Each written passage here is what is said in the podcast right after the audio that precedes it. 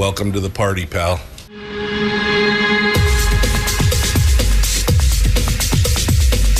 The, the Michael Dukes Show. The greed and the entitlement is astounding to me.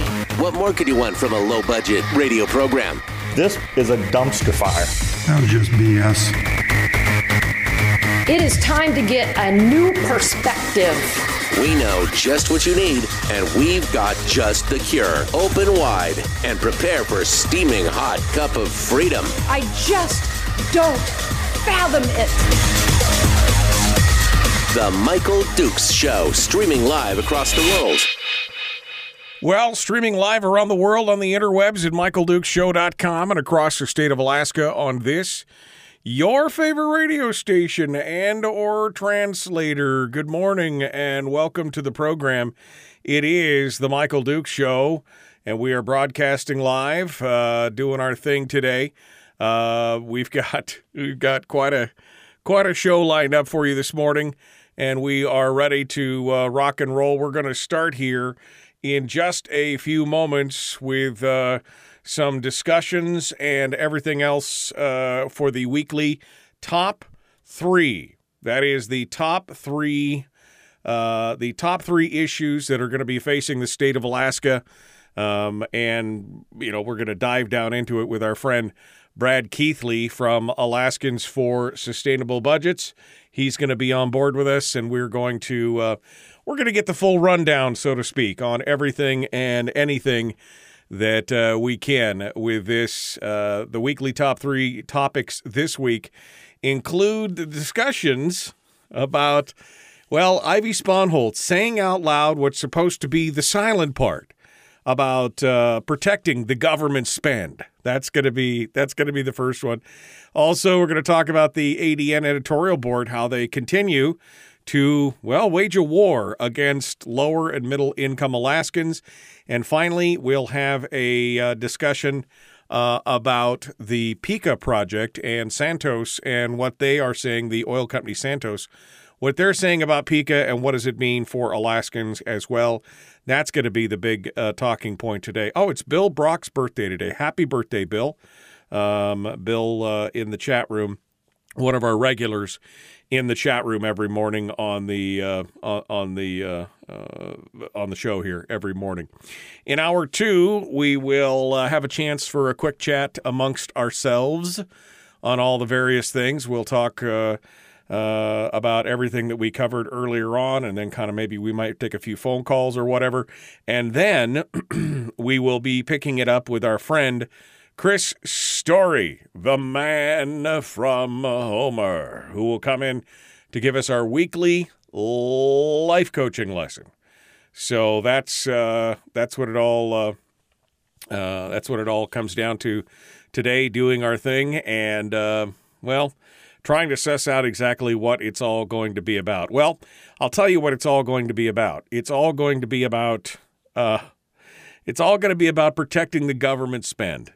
That's what it's. That's pretty much the long and the short of it. Today is going to be a busy day for all the legislators. I don't know if you've seen all the bills that are up for discussion. Um, they are in the midst of uh, just absolutely an absolute flurry of bills, like 10 or 11 in the Senate and another 20 in the House that they have to rush through today to try and make it before the deadline.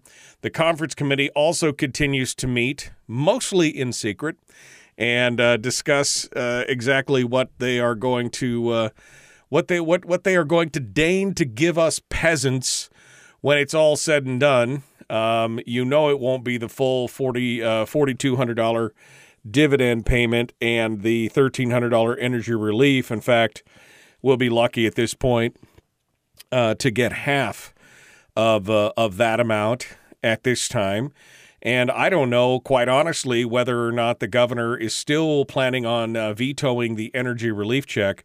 Uh, early on, he said that. Um, uh, early on, he said uh, it was going to be. Uh, he was going to be vetoing that. So I don't know. I mean, if they reduce the amount of the PFD down to less than statutory, does it make sense for him to then veto the energy relief payment on top of it if his whole goal is to actually get uh, dollars into the hands of Alaskans in the private economy? I, you know, I, who knows at this point? It's a crapshoot. I have no idea where the governor stands on any of this stuff because, quite honestly, he won't talk to anybody anyway. So it doesn't matter.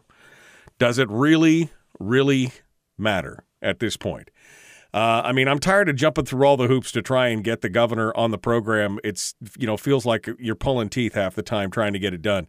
It usually takes me over two weeks just to get the to you know to make sure the stars align, so the governor can take 20 minutes on a uh, you know at, at a 6 a.m. break to have a conversation with Alaskans like he promised to do. But you know pie crust promise, easily made, easily broken. I mean, that's, you know, that's the whole thing. I mean, come on down.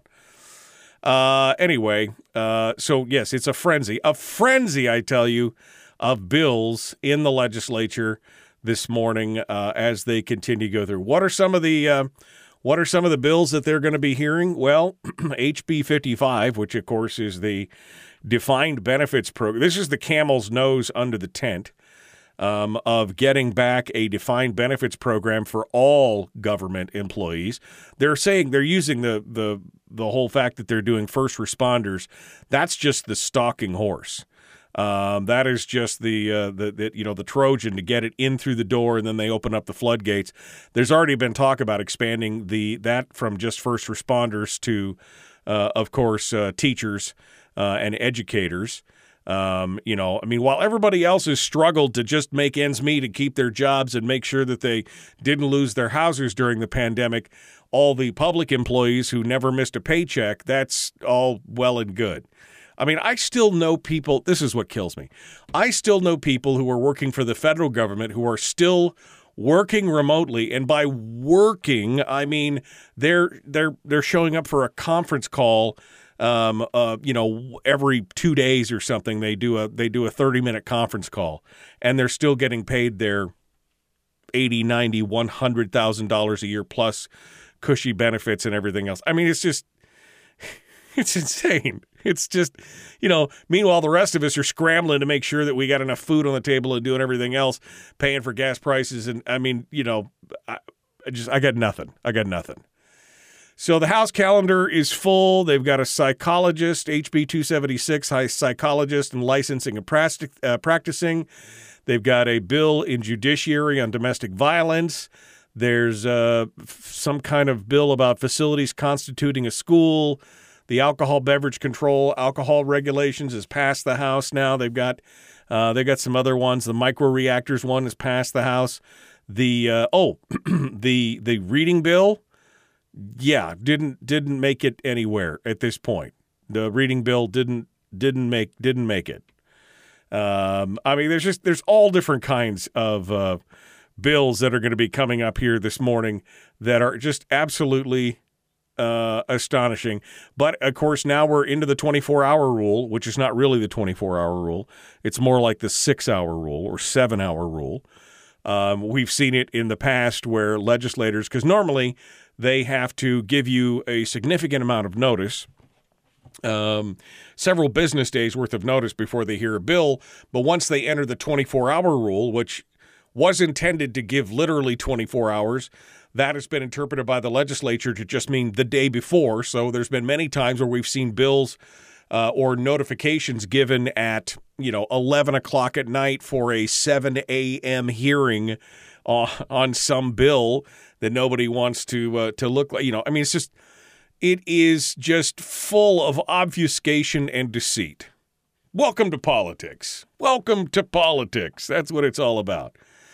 Um, I don't know if anybody out there caught Art Chance's article. We talked about this last week, not Art Chance's article, uh, because it just came out yesterday. But the fact that buried inside this operating budget are the new contracts for the public employees. You were asking last week, we were all talking about why, oh, why would, uh, you know, would unions push back on this bill since it's loaded with, especially the AFL CIO, when it's loaded with construction uh, you know, things, new you know, millions and millions and millions of dollars for new construction and, and capital projects and everything else. Well, because they wanted to make sure that you didn't spend their money on the PFD. Because buried down inside the bill, uh, the Dunleavy administration had got their bargaining done and everything else, and buried down inside the bill were agreements, which are the three year agreements for the various unions the agreements, according to Art Chance on Must Read, appear to be a pattern of a three year agreement with general wage increases each year of 3.5 to and to 2% plus CPI capped at 5%. So 5%. It's a, basically a 10% general wage increase over the next 3 years. So in the next 3 years, anybody that's anybody is going to be making at least a 10% increase and that doesn't even count the step or the merit pay that they've talked about, the merit steps uh, or the merit pay. But essentially, if they were making $7,500 a year in three years, they will get another seven. If they make 75000 they'll get another 7500 on top of that. I mean, damn, that's good money if you can get it. That's good. I mean, I was just thinking about the last time that I got a 10% pay increase over a three year period I'm trying about thinking when I got a 10% pay increase over a 10 year period.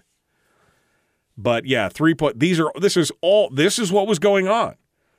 They were walking around the halls making sure that all this millions of dollars didn't go to you, but instead went to them. I mean, wow. This the special interests really do rule the state of Alaska. I mean, we said it, we've talked about it, but this just, I mean, just brings it home, absolutely brings it home to the nth degree. The special interests run the state of Alaska. We're just here because we're convenient to them. That's pretty much what it's all about at this point. Constitutional convention, pal, says Susie in the chat room. You know what? She's not wrong. I mean, that's what it's going to come down to because these legislators are too weak kneed or beholden to the special interests to get things done. And we got some good fighters in there. It's just not enough. It's just not enough because you're never going to get rid of a Bert Stedman or a Louise Stutes until their people figure out that they may be doing great for their communities, but they're boning the rest of the state. Absolutely bending them over and just, it's bohica all day long.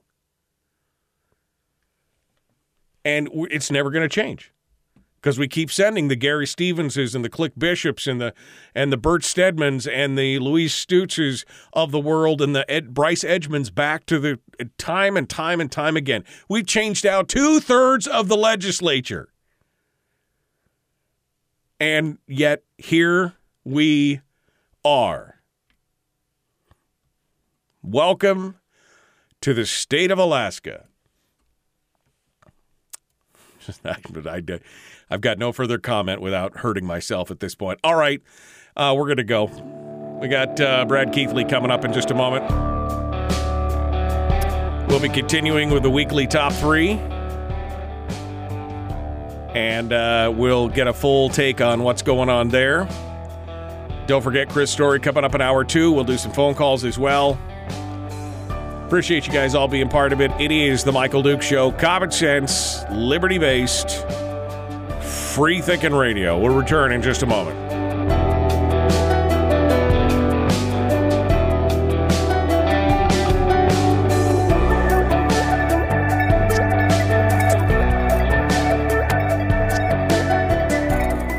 If you missed the show, you can listen to it on your time with Dukes on Demand.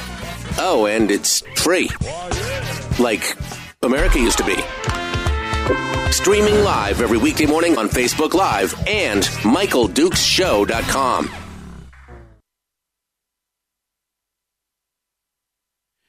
Okay. I think it's a non informed public, says Rick. I've shared stuff with people uh, and uh, with people that I know and that they have no idea. Most don't even know their legislators. That's exactly it.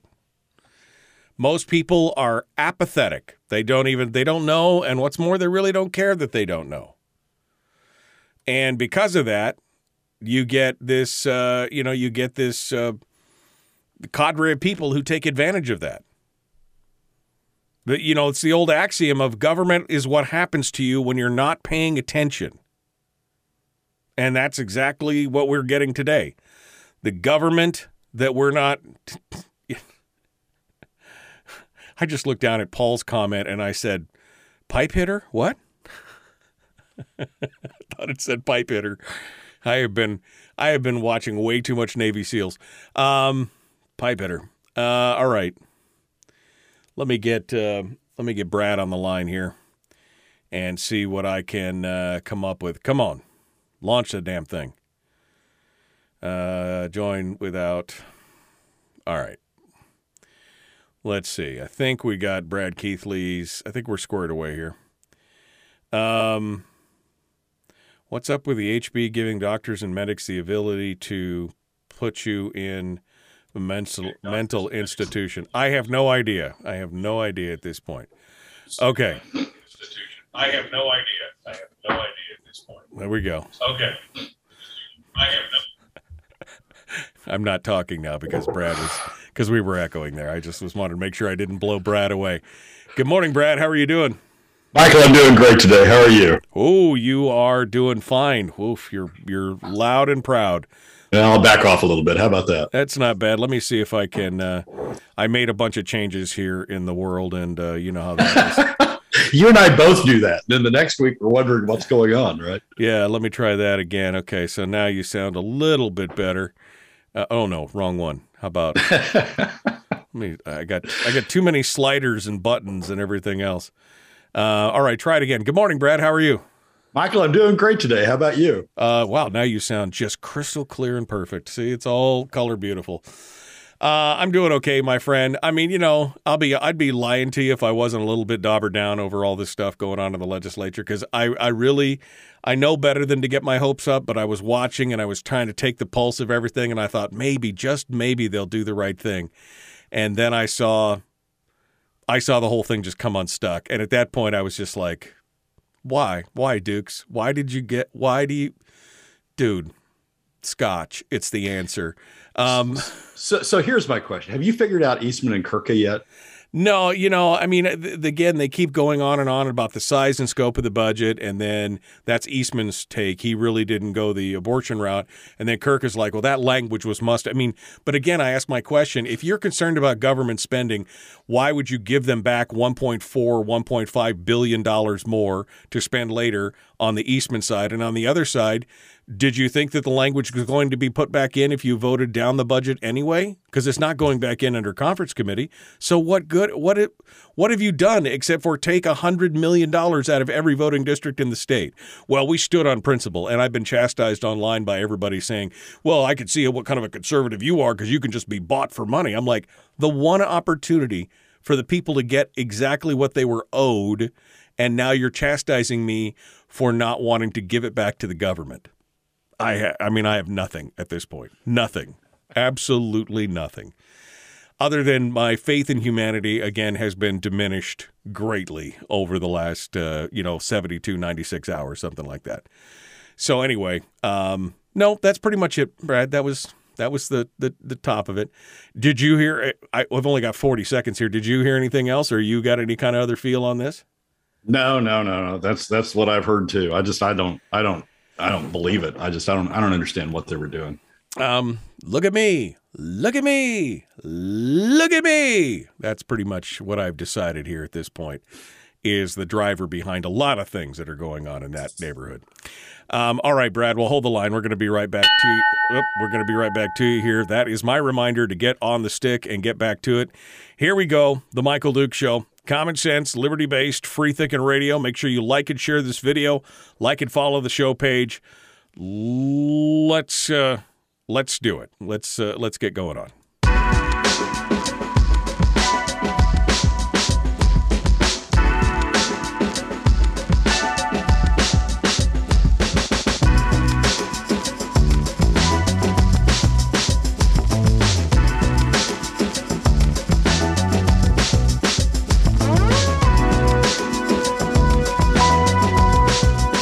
Welcome back to the program. And uh, thank you for being part of it. It is Tuesday, the Tuesday edition of the show, and that means it's the weekly top three. We're going to dive into it with. Uh, we're going to dive into it with Brad Keithley from Alaskans for Sustainable Budgets and uh, kind of get a feel for what's going on uh, everywhere all the time. Uh, the weekly top three in, continues, including this week. Uh, we're going to start off with one which is uh, I, it was my favorite way for Brad to say it. It was essentially Ivy Spohnholz is now saying out loud what's supposed to be the silent part the part that's not talked about. Brad, what what are you what are you discussing here? What what do you got going on?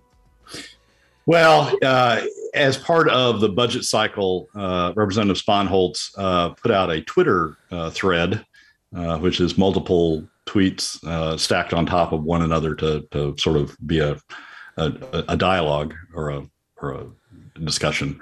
Um, and uh, and in the middle of that Twitter thread, she had one tweet that said this: "A better way to help those who are financially struggling would be to invest in low-income housing, public assistance, Medicaid, supplemental nutrition assistance, SNAP, senior benefits, and other programs which go directly to those who really need it." Um, and and she was using this as a justification for cutting the PFD for for for for, for limiting the PFD. Well, there's three things about that. I mean, that's I just I broke out into laughter when I when I read that. Usually, you don't see, you know, uh, the the progressives being that open about trying to rationalize why they're cutting, why the, the rationalize the impact on lower income families of cutting the PFD. But there's but there's three things that are just humorous about that. One is most of those programs are largely federally funded. Um, so she's taking credit.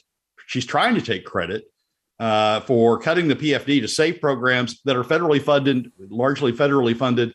Um, in any event, I mean, have very have something to do with state funding because you know the state funds part of those programs, but the largest part of those programs uh, comes from the federal side. So we're cutting your PFD. Right. Think about this for a second. We're cutting your PFD because the federal government is paying for a bunch of of this assistance. I mean, that's that's one thing, right? And and and another thing about that is that things like Medicaid, the money doesn't go to lower income Alaska families. Yes, they get they get medical services uh, as a result of that, but the money goes to the docs and to the and to the and to the medical community, um, who who are really the big defenders of of Medicaid and and other programs uh, programs like that. So I mean, she's defending she's defending cutting your PFD so more so money can continue to continue to go to docs. The third thing, the next thing is. The, the, I'm the, sorry. I just, I'm sorry. Go ahead. Hey, this this whole thing. I just my brain is. I'm good. Blood is about to shoot out of my eyes. Go ahead. This this is why they don't say this silent part. I mean, they try to imply it. We're cutting the PFD to save you. To, right. Exactly. To but but this is why they don't say it out loud because it's just ridiculous once you start going down into it.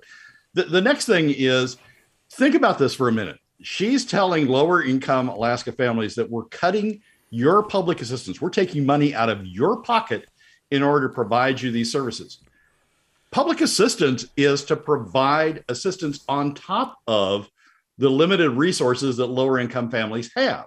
It's not to make lower income families pay for those services by taking money out of their pockets and saying, well, the government's going to take the money out of your pockets, but guess what? We're going to give you a bunch of good stuff in, in exchange for that. That's not what public assistance is. Public assistance is we understand you've got limited means. We're going to provide some assistance on top of what you've otherwise got to uh, to help you to help you pull yourself up by by your bootstraps. Here she's saying, here she's saying, we're cutting your PFD. We're going to make you pay right. for these for these services that you're getting uh, by cutting by cutting your PFD. So that's, I mean, that's that's that's the third or the fourth thing that that you know, or the fifth or the going. sixth, yeah. And then the and then the final thing is here, and here's the here's the core of it. What's going on with PFD cuts? Even even if you take at face value this rationalization, what's going on with PFD cuts is the top 20% don't have to pay, right? The PFD cuts take a minimal, trivial percent share of their income uh, uh, out of their income to, to pay for government. Using PFD cuts to pay for government takes a trivial share out of the top 20%. What she's saying is lower income Alaska families, bottom 20%, don't worry about it. We're taking this money for a good thing. We're going to give it back to you in the form of government services. And and you should be you should be happy about that. Yeah, of course the money goes to the docs. A lot of the money goes to the to the medical community, but you should still be happy about you should still be happy about that that, that we're taking all this money out of your pocket. Uh, it's it's a good thing. Don't worry about it. Who who's left out in that in that in that discussion? Sixty percent of Alaska families, the middle income. I was just going to say, yeah, the middle is all. Let me, let me tell you what I read into this, Brad. This is this is when I read this tweet and uh, and I was looking at it and I was thinking, you're right. She's saying out loud what they want or what they usually remain silent about, but essentially what she's saying is what we really want is we really want everybody to be dependent on these services and then we can administrate everything up from on high because now we wouldn't be so we're the elite we're the ones in charge. We're the elites. We know what needs to be done with this. So leave us to our things and we will take care of the rest of you with all these other programs. They it's like they want to re- get you know leave a huge chunk of Alaskans dependent on all this government depend you know creating this government dependency as long as of course we we wouldn't be affected by that because we're the ones that are making the decision. We are literally the Politburo setting policy for the entire country at this point, and we're going to live a whole different type of lifestyle than you guys are down there. But that's okay. Don't worry about it because we're going to take care of you. If you want to help those that are financially struggling, you know, if you want to help those that are financially struggling, Let's put some more money in their pockets and let them make the decisions. No, no, no. We're going to invest in all these things, the low income house. And it, you see how it's an investment. An investment somehow insti- indicates that there's going to be some kind of return. The return is going to be more dependency on what you have going on here. Well, so, and you're going to get to pay for it. Yeah, exactly. Yeah. You're going to get to pay for it because we're going to take money that would otherwise go into your pocket. We're going to take it out of your pocket and we're gonna we're gonna pay for all this stuff. I, it's just, I mean, the way the mindset that that that you know we're we're we're we're, we're taking money from you to save you. That's the yeah. mindset. We're cutting money that otherwise would go in your pocket, enable you to be you know be more self sufficient, enable you to to have have a better a better life we're taking that money away from you because we're going to save you with all of with all of these government never mind that you may not use those services. We're going to save you with all those government services. And middle income alaska we, got the top 20% covered because we're using pfd cuts so they don't have to worry about it. The middle income alaska families too bad you know? We're, we're taking money out of your pocket. You're not getting any of these services. Um, but but guess what? You get to contribute to it. Top 20% don't have to but you get to you get to you get to pay for it. It's just it, it's insane. Just in, an insane rationale. Well, this whole thread, by the way, for anybody who wants to go out and read it, I'll post up the link in the chat room if you want to go out and read the whole uh, read the whole thread. But if you read this whole thread right now, what really got me was even the the previous uh, the previous comment uh, from Ivy uh, in the in the previous tweet. It basically said that a concurrence on this um, on this uh, piece would have resulted in spending more money on dividends than we spend on social services, Medicaid, and education for the entire state. Um, and that was Alaskans' money by statute. And I mean, somehow that's a bad thing. Then the second point she makes is it would have quintupled last year's dividend amount. Because you followed the law? That just tells you that for the last three years you've been taking three quarters of the dividend and now it's shown out? And then it would have forced massive taxes and, and cuts to next year in spite of this year's projected. Well, I mean, massive taxes and cuts. I'm all about the cuts, and I guess at least the massive taxes would have mean that uh, everybody would have paid something on it instead of just the lower and middle income Alaskans. I mean, I don't want to tax, but I guess I, I see it as a necessary evil at this point because you people can't pull your heads out. I mean, that's you know, that's kind of where we're at. This whole thread is just is laid down with all this stuff and it's usually why it's the silent part, right? Because once you lay it out there, you can you you just go picking through it and you go, this is just stupid. That's a stupid argument. That's a stupid. That doesn't make any sense. I mean, and, and usually what they do is they just leave it implied, right? That we're re- that that that the reason we want all this government is we're looking out for for lower income Alaska families. Well, you're looking out for lower income Alaska families by taking money out of their pockets. You're not you're not you're not helping lower income Alaska families. You're just taxing them heavily uh, by take by taking their their PFD and then giving them back what you think they should have instead of trusting them to take care of their own lives. It's a Well, that's the that's the crux of it. Right? I mean, that is the politician's disease. They know better than you how to spend your money. That's what this whole thing has been about. We could give everybody a $4200 dividend. We could give we could put $100 million into every voting district. But if we did that, then you would be in control and we wouldn't and we just can't have that. Children, let the adults talk. That's what this comes down to. Yeah. Yeah. Or we'd have to we'd have to make the top 20% pay top 20% pay for part of it. And we can't have that either. I mean, my gosh, they would they would rebel. They would push back. They would tell us we can't spend all this money if they had to pay part of it. Right. So it's it's um yeah, it's a foolish, I mean, it's a foolish attempt at defending uh, what's going on here with uh, with PFD cuts. And it, it, as as you and I are both saying, you usually they usually don't put this out in public because once you do, you know you you realize how foolish this defense is, how bizarre uh, this defense is. That we know better how to spend your money. Truly, truly, truly, they're saying that to low income Alaska families. We know better how to spend your money than you do. So so we're going to take your money. We're going to take the money that otherwise would go to you, and we're going to redirect it in the way in the way we think uh, we think you're better off and even if even if a lot of it does go to doctors yeah, and the hospital and, and, the if, medical community. And if you're truly struggling, there are many programs for you to then take advantage of. I mean, this is Scrooge saying, if the poor, they should go to the poorhouses. Are there no poorhouses? Are there are there no soup kitchens? Are there no then they should just if they should they should just die if they can't do it. I mean, this is really that's what she's saying. This is it. We can't create and, and, and let the economy go on its own. We can't get out of the way of it. So instead, we should pour all these monies into these programs to make more people dependent. And if you don't like it, you can go suck on the programs to make sure you survive. We'll hold on to the rest of the money because we know what's going on here. Yeah, I mean, exactly this, right. This is an astonishing piece. This this really is, like you said, a glimpse into the inside of all this stuff, and it's one of the reasons why they probably don't say this very often. Um, and uh, but it just absolutely, absolutely astonishing. All right, Brad. Before I really burst a blood vessel here, let's go on. To, let's let's go on a tease for number two here before we go to break. Let's hit number two.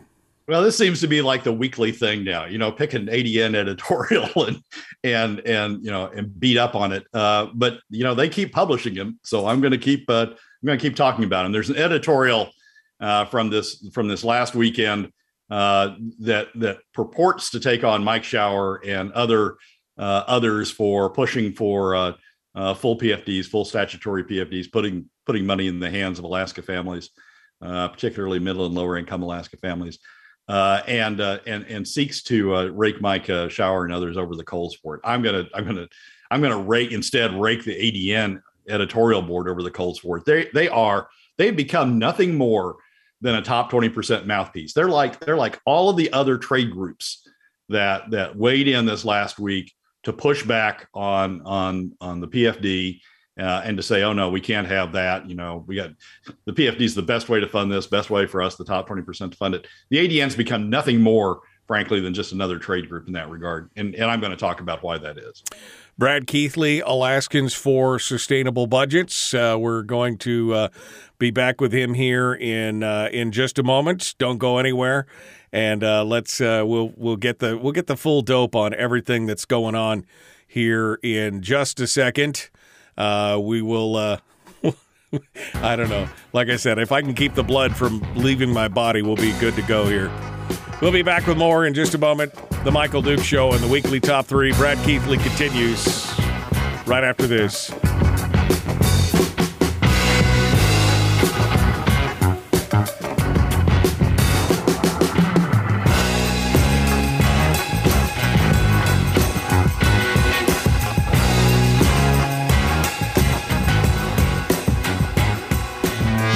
Broadcasting live through a series of tubes. Allowing all of these uh, entities to provide streaming stuff going on, on, the, on the internet. Well, it's kind of hard to explain. Sorry.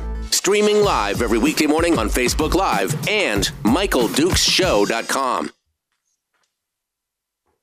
Okay, Brad Keithley is with us here. Uh, Brad, I don't know if you want to comment on this. There was a, a Suzanne Downing had a, a, a well researched piece talking about the conference committee members. Did you happen to see that with the breakdown of all the contributions from uh, from the various special interests to all the conference committee members?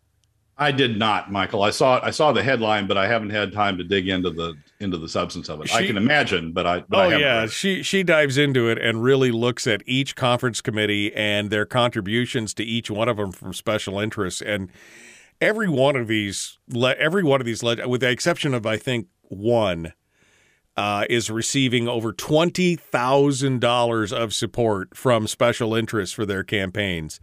I think one of them was 14 or something, but the rest of them were 20, 25, 26,000 dollars in special interest money and they're the ones that are going to decide what we end up with uh, on the uh, you know on the dividend and everything. I'm y- y- yeah. I, the fix is in. I mean, that's it's it. Go ahead. I'm sorry.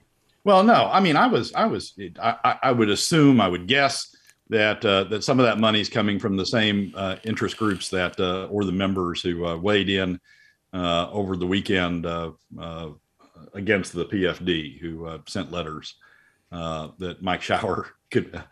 Thankfully, posted all of them, so you don't have to go very far to find all of the trade groups that weighed, weighed in. Um, and I got to admit, I was I was hugely disappointed disappointed by that. I it's it's it's that to me is the most blatant example of of the top twenty percent against the rest of Alaskans uh, that that I've seen. What what was it? What they were concerned about was if they didn't use PFD cuts uh, to uh, if they didn't use PFD cuts to to fund uh, uh, government, that they were concerned that you know somebody was actually going to start looking to the top twenty percent to pay a proportionate share Right. uh, of of the costs of government. Um, and and they weighed in and said, "Oh no, not us. Uh, you know, cut those PFDs." Now they couched it in terms of government spending, which is what the ADN's done, and I'm going to talk a little bit about that here uh, after the break. But they couched it in terms of government spending that the PFD is government spending, and so we're against government spending. But but you strip off that very thin veneer, and what was going on was, oh my God, you know they're about to they're about to save the pfd they're about to you know put money in the hands of middle and lower income alaska families which means in the future if they continue these programs they're going to have to look to the top 20% uh, uh, for a share of it. We don't want that. So cut the pfd uh, keep using keep diverting the pfd to pay for the programs. And it was the most blatant example i think blatant example i think i've seen of the top 20% you know turning out and saying don't give that money to middle and lower income Alaska families. Continue to use that to fund government, and sure as heck, don't look to us to pay a to pay a, a, a an equitable share uh, of the cost of government. You know what's amazing to me is you had all these organizations, uh, particularly the state, the chambers of commerce, uh, and the business organizations that were up there advocating. I mean, these are business organizations. You think that they would want more money in the private economy so that the businesses could benefit from that, but instead it looks like again you've almost got that top twenty percent split in the businesses, the ones that they're really advocating for are the big entities that are dependent on the government spend instead of the mom and pops that make up, you know, 85% of the businesses in Alaska, 90% of the businesses in Alaska. They're instead just protecting those top players who are receiving all the government lucre. I mean, you would think that a Chamber of Commerce organization would, of course, be gaga over the fact that they're going to put money back into the economy where it belongs. Yeah, it was it was interesting. If you go through all those letters, uh, they all have language that more or less says we need to continue spending. You know, some would say essential spending, or some would say uh, uh, you know uh, appropriate spending or spending for K through 12. Or there were various phrases that they used, but fundamentally it was keep spending. Just don't distribute the money, and then they focused on don't distribute the money out uh, through uh, through a PFD keep it back, keep it back inside government to pay for that spending instead of looking to all Alaska families uh, to pay for that spending. Uh, uh, keep using it, keep using money that uh, that means that middle and lower income Alaska families end up paying paying for government. So they weren't they weren't fighting government spending. They were they were in essence telling the legislature it's okay to continue spending on stuff that benefits you know the trade groups like ports and roads and and and you know government programs that AFL-CIO got keep government programs going that keep our that keep you know government uh, employee numbers high, which is which is our membership. They were they were they were all supporting the government spending. It was it was the PFD that really activated them and really got them going. And that's all about that's all about who pays for government. That's that's got nothing to do with government spending. It's all about who pays for that government spending. Uh, and they wanted to they wanted to make sure that it that that government spending kept being paid for by middle and lower income Alaska families, and the top twenty percent didn't have to. It is truly an indication of how much special interest rules this state. Rules this state. That's exactly what's going on. Brad just twitched. Sorry, that's my reminder to get back to it. All right, Brad, hold the line. Here we go. The Michael Dukes Show. Common sense, liberty based, free thinking radio. Like and share this show. Let's do it.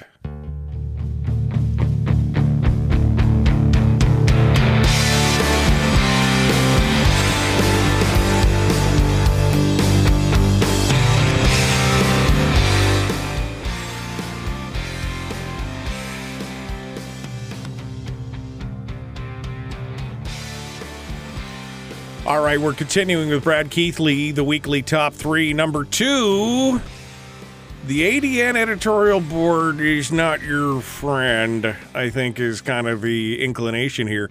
They've become nothing more than a mouthpiece for the business as usual crowd in the legislature, the pro government spend crowd. They are definitely an anti anti uh, private citizen group, as far as I'm concerned. They really have become just the spokescritter. It seems like for the uh, for the pro government side. Brad, what's your uh, what's your hot take on this right now? The, the part, and this is this is an this is an op-ed that was in the weekend ADN. Uh, the title of it is "Editorial: Even Drunken Sailors Know Better." Uh, the part that that really uh, uh, triggered me was the discussion of fiscal conservatism, right? And and attacking Shower and others, Senator Shower and others, for not being fiscal conservatives. The, the the sentence in there that I that sort of summarizes that is, in a sense, it is morbidly ironic that a budget this large and irresponsible is the work of Senator Shower and others who claim the mantle of fiscal uh, conservatism. Well, here's the deal. I go back, I'm old enough that I go back to William F. Buckley Jr., right? I, I grew up watching Firing Line, uh, uh, Bu- Buckley's program on, uh, PBS, on uh, right? Yeah. PBS, and reading National Review. I couldn't wait. I mean, I'm here's a kid in West Central Illinois, a very small community in West Central Illinois, you know, sitting there, the perfect definition of nerd, sitting there every week, you know, waiting for his uh, a copy of National Review to show up in the mail and then consuming it from from one end or the other. I, I grew up on this stuff, and I grew up on on on what defines fiscal conservatives. And Buckley, on one of his programs, I remember clear as clear as a day, uh, said, "Look, I'm not I'm not saying that that people shouldn't pay for government. Everybody should pay for government. Everybody should contribute to the cost of government. We have a moral obligation. You know, Buckley was a was a deep Catholic, had a deep Catholic faith." Often talked in terms of moral obligations. Everybody has a moral obligation to pay for government, you know. And then he went then then he went on to say, "I don't be, I don't believe that that that we should have much government. You know, I think government ought to be limited. Uh, that that that that government's in too many areas. Government's trying to do too many things." But but everybody ought to, you know, whatever government we have, everybody ought to contribute equitably toward toward the cost of government. So that's the def that's the definition of fiscal conservatism I grew up on, right? Right. That, that everybody ought to have a everybody has an obligation to contribute to the cost of government. The cost of government ought to be limited. And by and by everybody having an obligation or contributing to the cost of government, everybody has an incentive to keep government limited limited because it's coming out because the costs are coming out of their pocket.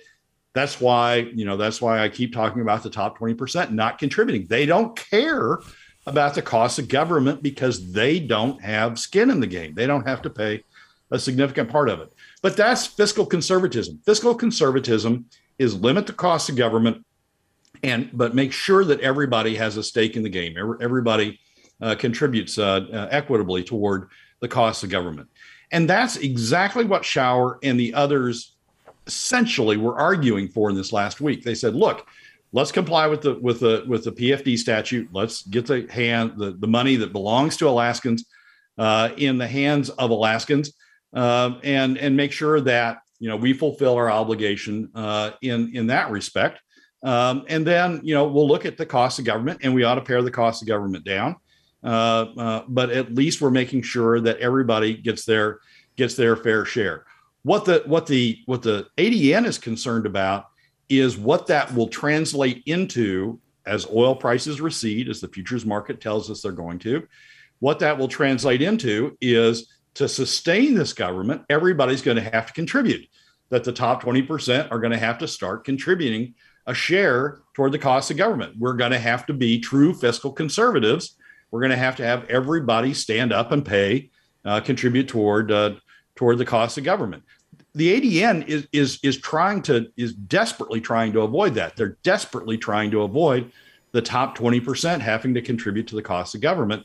Um, and that's not I mean, they claim to be fiscal, that they aren't fiscal conservatives. What they are is elitists. I mean, uh, uh, oligarchs, uh, uh, you know, various other old Greek words that you could apply to this, crony capitalists.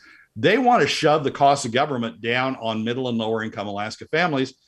And, and, and it's just it's it's ironic to see them claim that Shower and others who are true fiscal conservatives who are trying to make sure that that government is limited and who are trying to make sure that that that middle and lower income Alaska families aren't charged disproportionately uh, for the cost of government. That the costs of government are spread. Uh, it's it's ironic to see the the the ADN and others claim that Shower and others aren't fiscal conservatives when in fact Shower and others are living up to the William F. Buckley ideal of what fiscal conservatives are. Well, and I think what's interesting is this became the line of attack from many legislators uh, about, oh, mocking the fiscal conservatism of many of these things. And again, trying to lay the blame for the entire budget at the feet of these people. If you were watching the, the if you were watching the exchanges, if you were watching the budget debate, you saw Shower and Company attempt to make many cuts to the budget. They put many amendments in that would have cut things from the budget. And it was always, oh, no, we can't do that. Oh, we can't do this. Oh, we can't do that. Uh, and so they attempted to be fiscally conservative and put all these cuts in there, but they were shot down at every turn. Now, theoretically, if we if we'd gotten to this point and there was no full dividend on it, every one of these people would have been lauding Shower and Company for voting for this budget because it would have fully funded their vision of everything that was going on. It is strictly because the PFD was in this bill that they are no longer fiscal conservatives. That's really the truth of the matter. Yep. Exactly right. And and the people who are making that claim, none of them are fiscal conservatives. Louise Stutes wouldn't know a fiscal conservative if it if it you know hit her in the head, a fiscal conservative principle if it if it hit her uh, hit her in the head you know, when you think about it, and and I know he's been criticized for it. I know I get criticized for it. Uh, but when you think about it, Shower and and and and others are really the only ones who have talked about equitable revenue schemes, right? Showers talked about sales taxes. I don't think sales taxes are as equitable as we need to be, but Shower at least has talked about sales taxes. You know, Louise Stutes hasn't talked about sales taxes. Bert Stedman, uh, you know, harangues about if you don't cut the PFD, uh, we're going to have to have taxes. Well, yeah. I mean, yeah, the top 20% is going to have to contribute to the cost of government. That's that's how this works. Uh, if you don't take money out of the hands of middle and lower income Alaska families uh, through uh, through PFD cuts, and yeah, Bert, the top 20% might push back on you. They might say, "Wait, you're spending on you're spending six hundred thousand dollars on diving boards." You know, of of of my money, of my of of, of my you know top 20% money, you're going to spend money on that. I no, don't do that.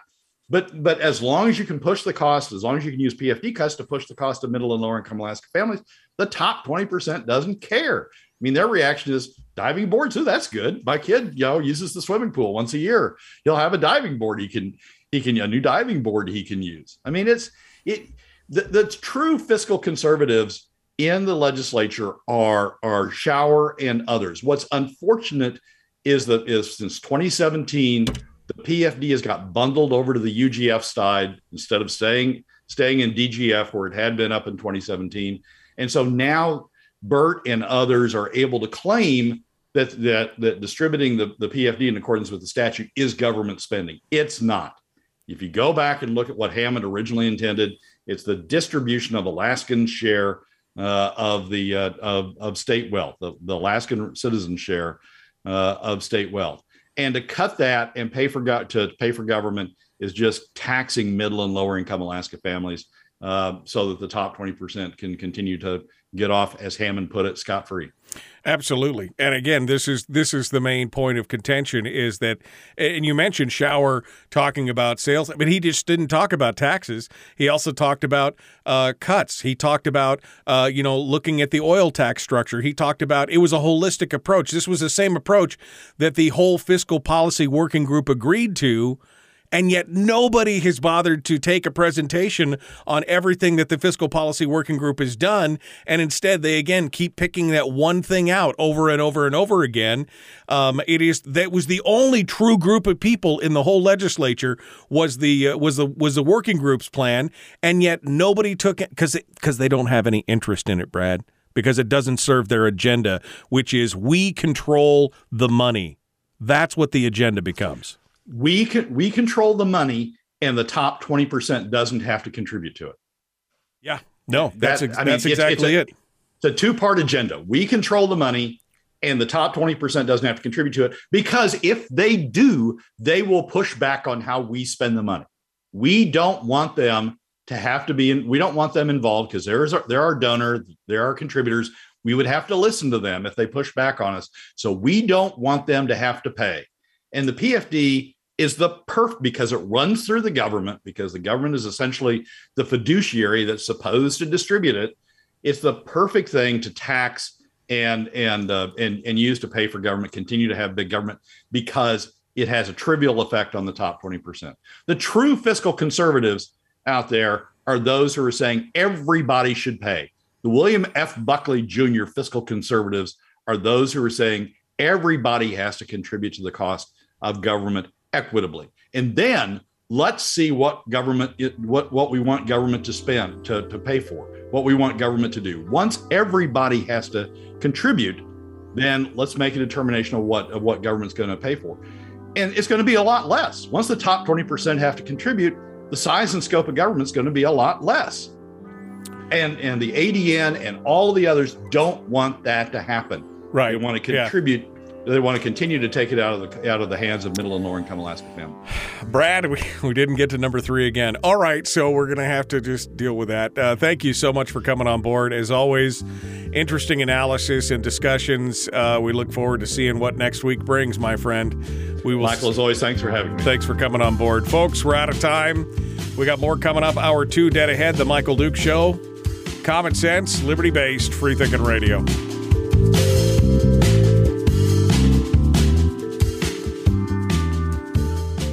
Well, I want to get to this Santos thing, but I, I really, I, I mean, I hate to, I don't want to beat the dead horse. Actually, I do want to beat the dead horse. Um, but uh, you know, here's what kills me, Brad, and I mentioned this earlier. All these organizations that got in there and, you know, Shower put all these letters up from the different organizations that were in it. And what gets me is the various chambers, you know, the Fairbanks and the Peninsula and the, the Anchorage and the Alaska Chamber and all these things.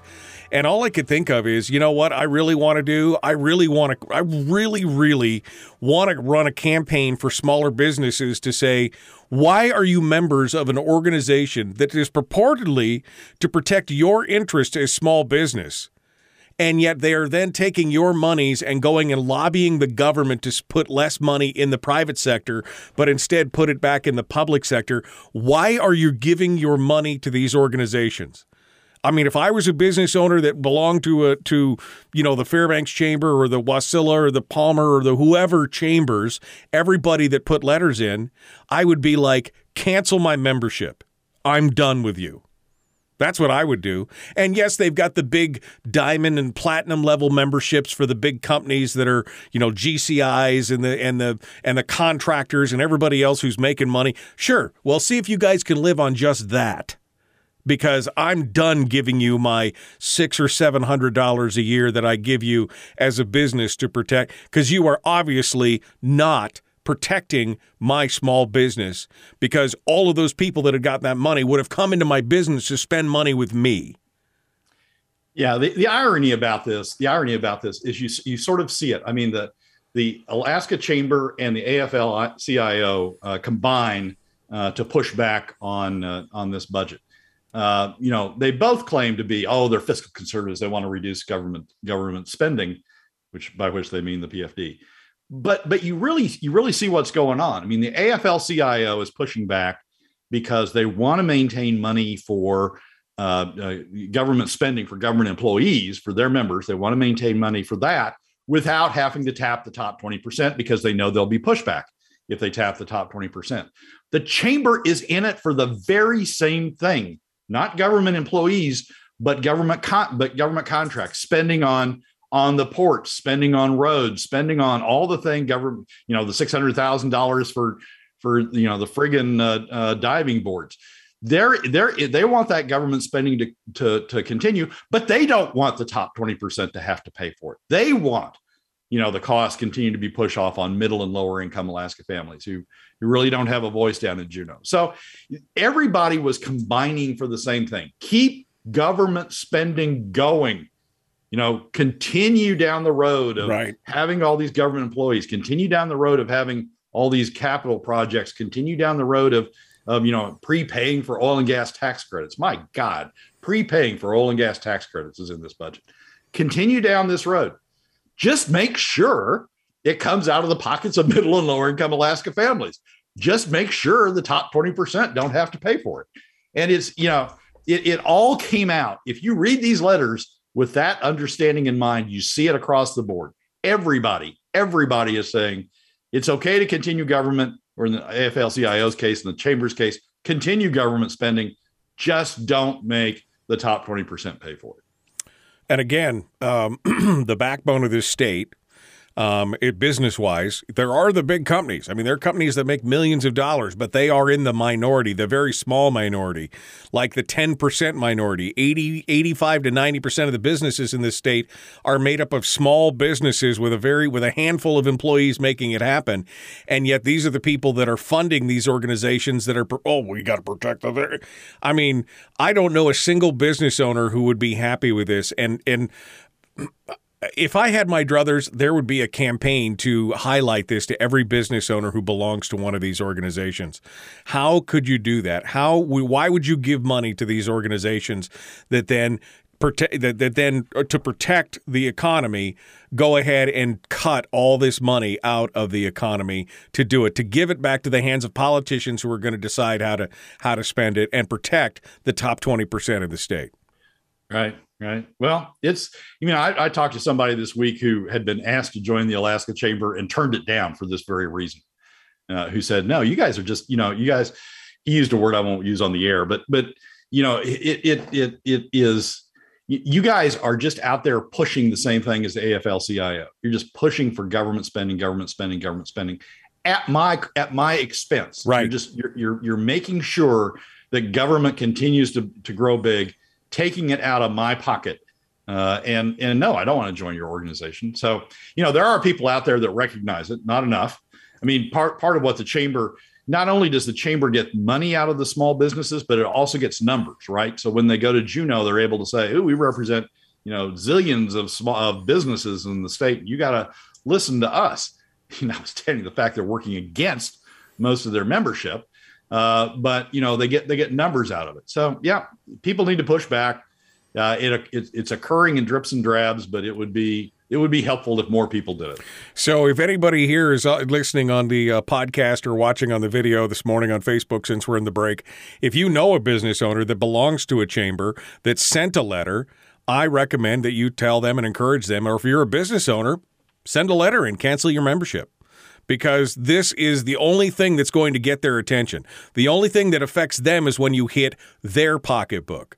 And if they lost 10 or 15 or 20% of their membership over something like this, it would be the only thing that would make them pay attention and start to focus on what's going on for small business. Forget about just protecting the large, protecting the small business. That's what those organizations are supposed to be about.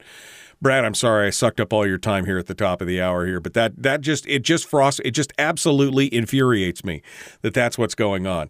Uh, Ten seconds, fifteen seconds. Final thoughts for Brad. Go ahead. We'll, get to Santos next week. It's fine that you sucked up all the oxygen for this issue because it's the most important issue, certainly in this coming week.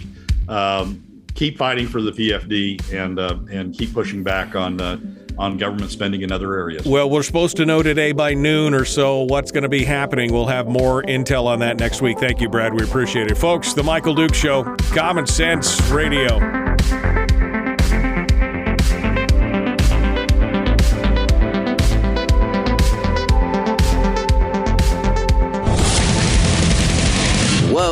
Buddy. Put that thing back in its holster. We haven't gone anywhere. I don't understand. Check out the MichaelDukesShow.com for information on how to get access to the podcast. Welcome to the party, pal.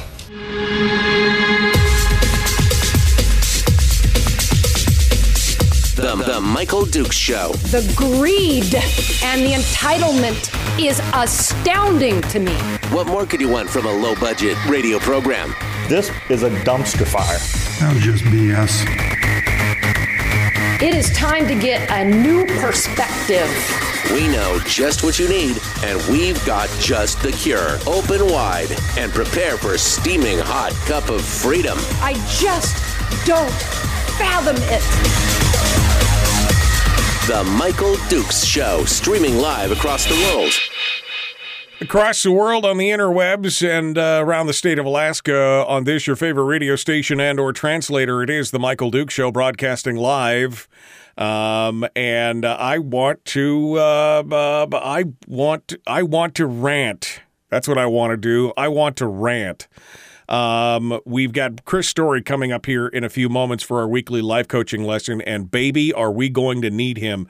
We're going to need some positivity because I'm about to do a dump on you uh, of uh, of thoughts and anger over this whole thing because I am so infuriated and so frustrated to watch the special interests in this state completely ignore the average the, the, the, the average person the will of the people um, we were just talking about um, we were just talking about uh, uh, uh, all these organizations that were out there uh, going to the uh, you know going to the legislature and telling people, oh, you know we we can't you can't spend that you can't do that you we shouldn't you know we shouldn't and all these letters um, the uh, state senator Mike Shower posted it to his Facebook page. You can go out there and take a look at it uh, and see all these letters: the NEA, the Alaska Bankers Association, uh, the uh, uh, uh, the chambers of commerce, the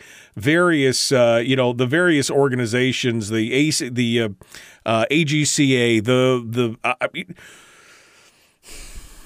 And especially the chambers. This is what really got this is what really really got me peeved.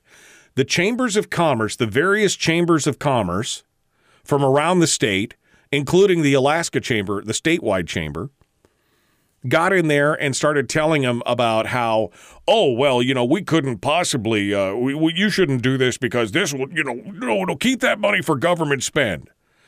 Now, most of you, you may or may not know that the basic makeup of, of an economy is basically made up of you have some very large businesses. Um, you know, think uh, think GCI, some of the big contractors and uh, and uh, and things like that in the state. You know, the oil companies and things like that. But they make up a very small portion of the overall business in Alaska. And in fact, most of the businesses in Alaska, the, the economy is made up probably of about eighty five percent or so of the businesses are small businesses. You know, mom and pops. You know, semi large. You know, fifteen employees, twenty employees, thirty employees. That is the lion's share of the business in the state of Alaska. The people who depend on the folks coming through their doors every day to buy goods and services and products. And what they've done, what these organizations have done, is they have thrown every one of those businesses under the bus in favor of government spend.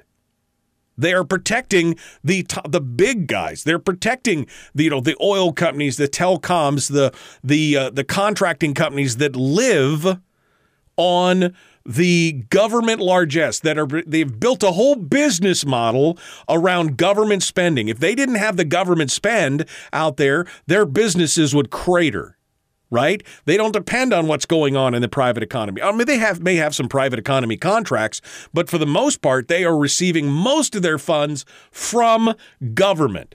This is the definition of crony capitalism.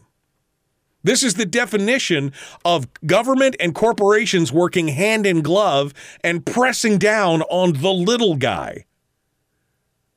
This is what people like Bastiat and others warned us about when we saw these kind of these these uh, what do they call them combines and the machinations of government with private corporations and all this kind of stuff. And you've got people like the chambers of commerce who are funded with I mean 80% of their membership are small business basically throwing small business under the and well Brad said it in the break here. He said you know these these chambers are walking into these meetings with these things saying we represent you know thousands of businesses. We represent you know 2383 businesses that say you shouldn't do this.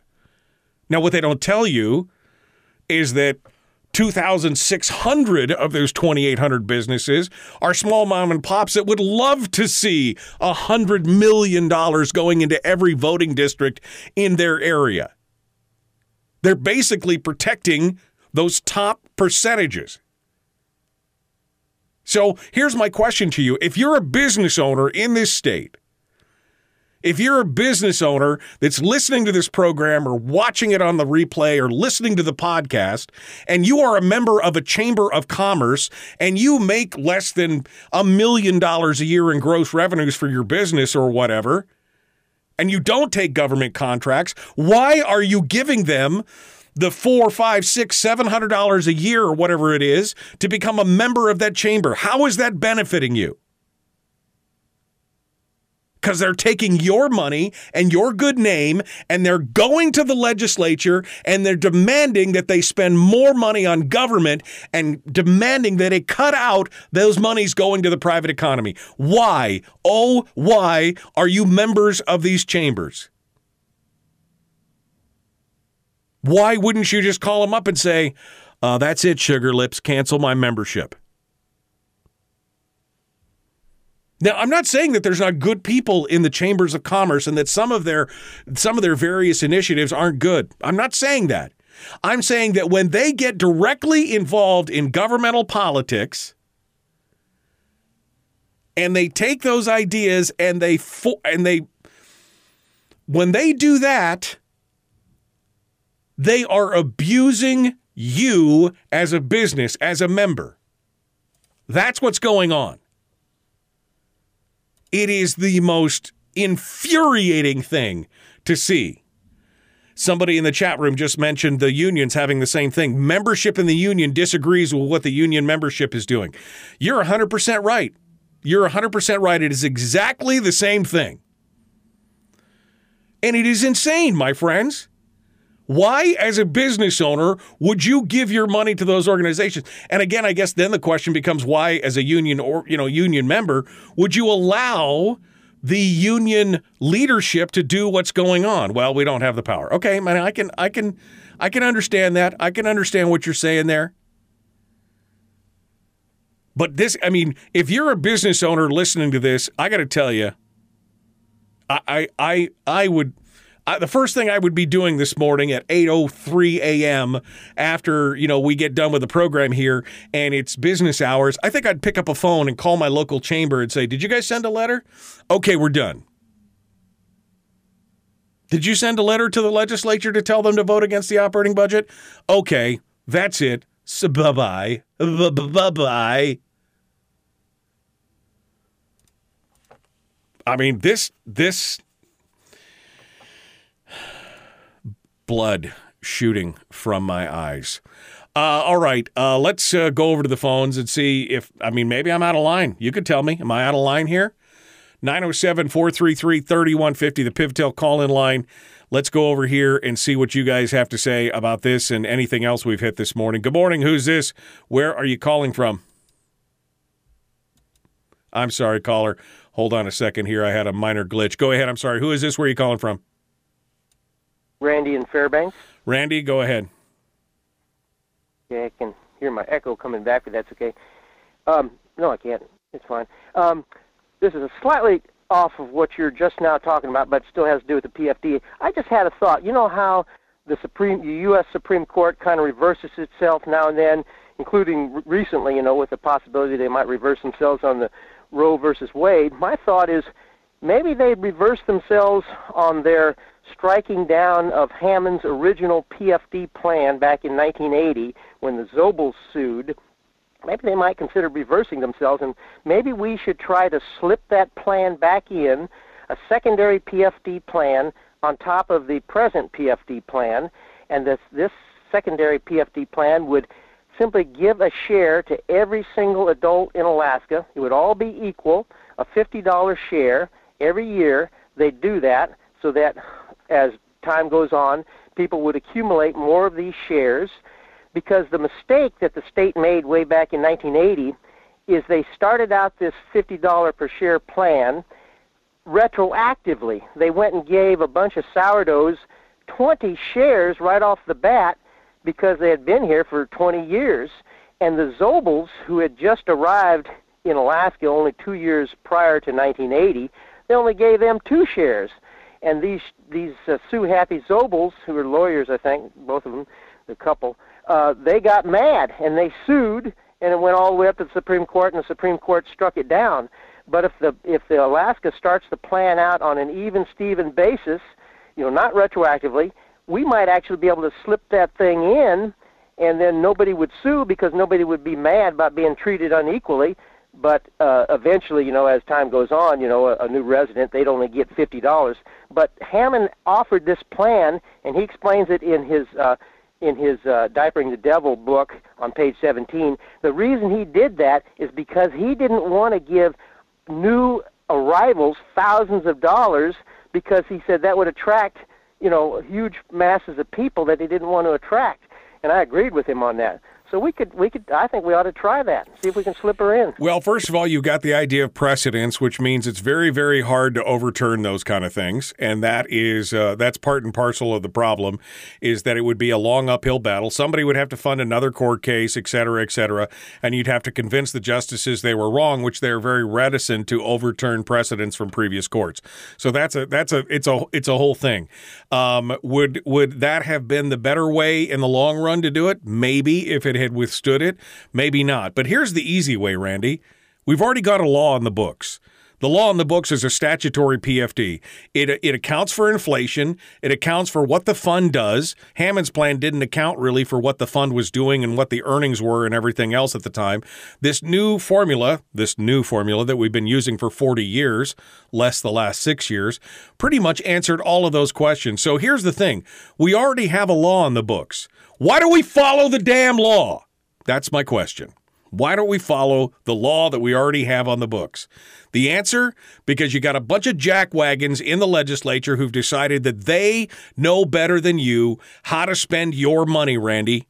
Your money the money that you're owed, the money that you receive as an Alaskan citizen, your fair share of the oil wealth in the state of Alaska. They have decided that they know better than you how you, instead of buying, you know, putting money away for retirement, or maybe buying some investment coins, or maybe just putting some heating oil in your tank, or whatever it is, they have decided that they know better than you.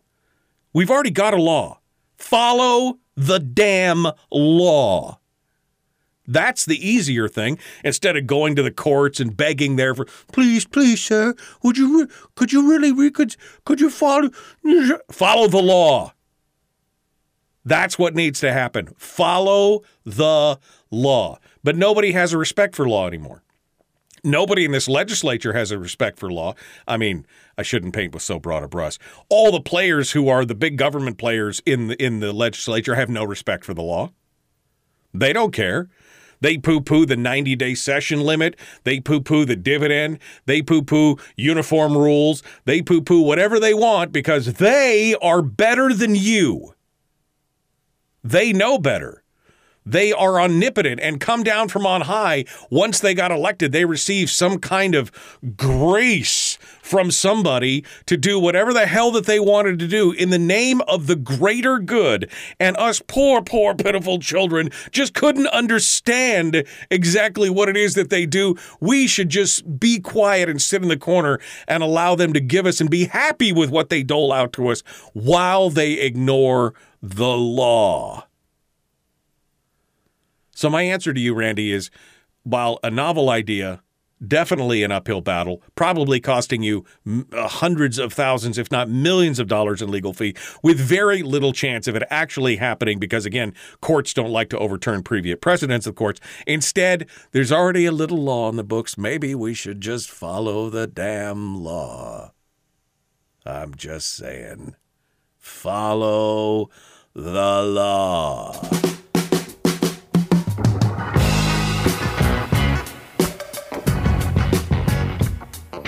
I don't know how you feel about this, but I'm pretty ticked. All right. We got to go. Chris Story's up next. He's to give us our weekly dose of positivity. Why? Because otherwise, I might hurt somebody. We're to be back with more. The Michael Duke Show. Common sense, liberty based, free thinking radio. We'll return right after this.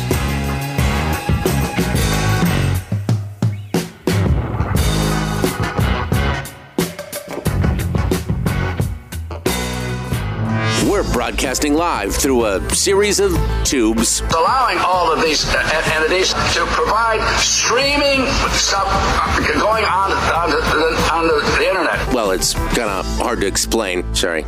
Streaming live every weekday morning on Facebook Live and MichaelDukesShow.com.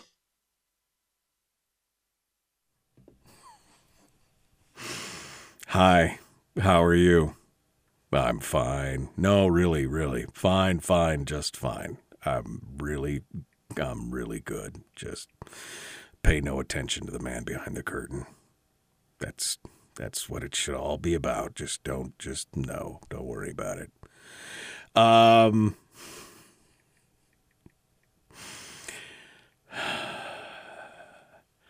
uh Patrick says, What's good for the goose is good for the gander. If our elected officials don't follow the law, why should I?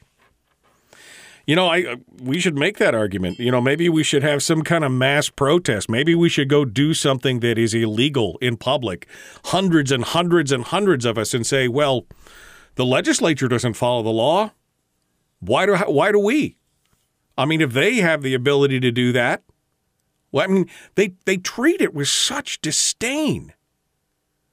They just it's like they don't even say, "Well, now we've got to well, well now it's in conflict with the other law." You passed a law, SB 26, that directly conflicted with another law. Now, when you passed it, you could have put something in that bill to eliminate the previous law. Right? Because that's what laws do when they pass laws, they amend and they do.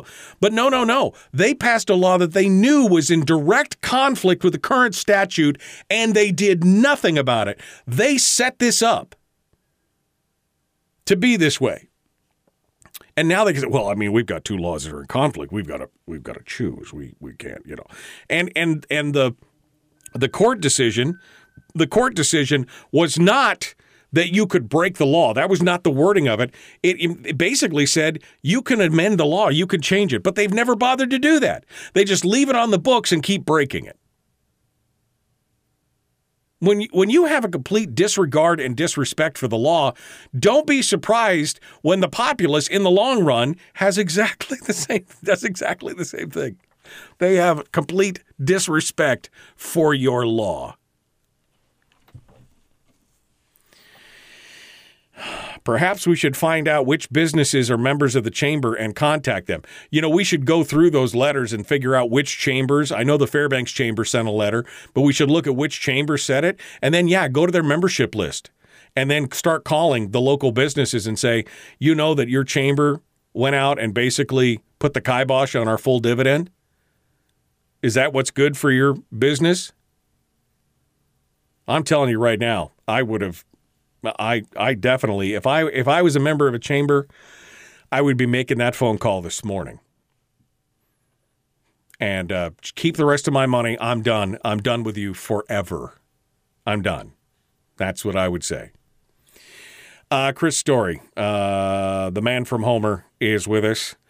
And uh, I don't know what he has to say. Hey, uh, what's happening, sir? What's uh, what's going on in your world? Good morning, Michael. You're on fire as per usual. Um, well, I hopefully not. I'm the, the char is getting to me. Um, any thoughts on what we've been talking about before we uh, run on to something more positive? Let's just run on to something. Well, I don't know, more positive, but uh, maybe impactful as to what what can an individual do. I think your your admonition to call the Chamber of Commerce and so forth. I think it's great advice because everybody can do something. Even if you're not necessarily a member, you can speak right. with businesses and so forth, business owners who may not even know what the chambers have done on their behalf. And that's true. I mean, maybe these chambers just I mean, many of these businesses probably join it because they're just community minded folks. Well, I should Absolutely. be I should be part of my local chamber because it you know, they do good for the community and everything else and they're given spending hundreds of dollars a year and they don't realize that the chamber is working against their interests. They have no idea. Now, maybe if Yep, two or three or five or ten people called up and said, "Hey, you're a member of the chamber. Did you know that the chamber uh, uh, persuaded the legisl- helped persuade the legislature not to vote for the PFD?" I thought your business would be very dependent on some PFD spend. Right. You know, Right. I mean, I mean those dollars circulate within each community uh, numerous times. Yeah, Yeah. no, it's, it's Yeah, absolutely, absolutely. It's atrocious. All right, what are we going to talk about quickly here? Dirt bags and other bad ideas. Dirt bags and other bad ideas. We're going to talk about the legislature? Okay. All right. Oh, you see what I did there? Hold the line. Here we go. The Michael Duke Show. Common sense, liberty based, free thinking radio.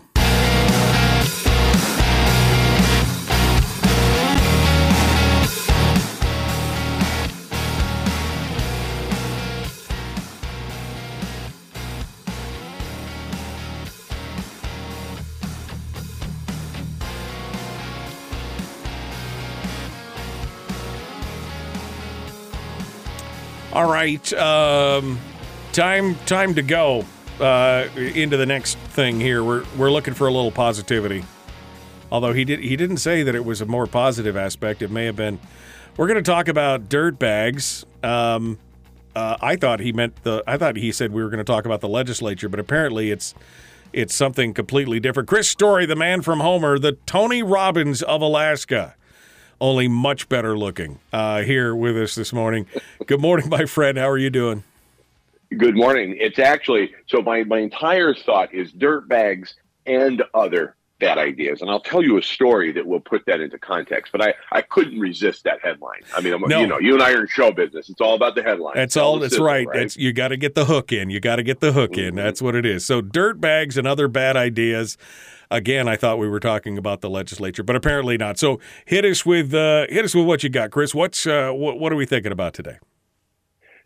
a very common refrain is what would you do if you knew you couldn't fail in fact i've used that i've developed whole shows radio shows about that i've got a um, i've written blog posts about that idea well what would you do if you knew you couldn't fail and it's an interesting question a better question comes from seth godin author of 20, 20 incredible books on business and philosophy of business and he says look here's a better question what would you do if you knew you would fail what would you do if you knew you would fail? What he's talking about is a practice of application, applying ideas, even though you know it's going to fail, it's a high probability or likelihood of fail, do it anyway. So this comes to the story about dirt bags. Tiffany and I were managing an apartment building years and years ago, and we cut our teeth in property management in a 16 unit apartment building. We were the on site managers, and it was an education. We got a PhD in people, in real estate, in contracts, human nature, and business ideas. One of our tenants had this idea.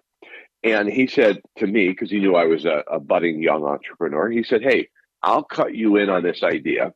50%. We'll go in together. Um, are you, you in? You, you, we'll, we'll cover the cost of materials 50%. We'll split the proceeds 50%. I'm an old man. I, I don't really leave the apartment very much. You do all of that work, but it's my idea. I get 50%. I said, okay, I love it. Let's go. What is the idea? Dirt bags, Alaskan dirt bags. And I was like, wait a minute, what? What? He goes, little plastic bags with a logo and a label. It says Alaskan dirt bag. And uh, we'll fill them with dirt, Alaskan dirt, and people can take home uh, little relics of Alaska. They can take home their own Alaskan dirt bag. And of course, I don't need to explain the entendre here. This is this is funny. It's it's funny on multiple levels. It's interesting. It's kitschy. I was already going to all the fairs selling pottery anyway. So what what why not dedicate a shelf to the dirt bag? So I ordered not a hundred, not five hundred, not even a thousand bags. I ordered five thousand bags. This is how good of an idea I thought this was. I ordered five thousand labels. The Alaska Dirt Bag had an incredible time designing this label. All the while, my wife said, "This is the worst idea I've ever heard in my life. This is stupid." No, no, this is a great idea. No, it wasn't. I en- ended up not even being able to give away these dirt bags. It was a horrible idea. it was terrible. But the an idea that came before that bad idea was something they called the Pocket Pal. Stop it. Just relax.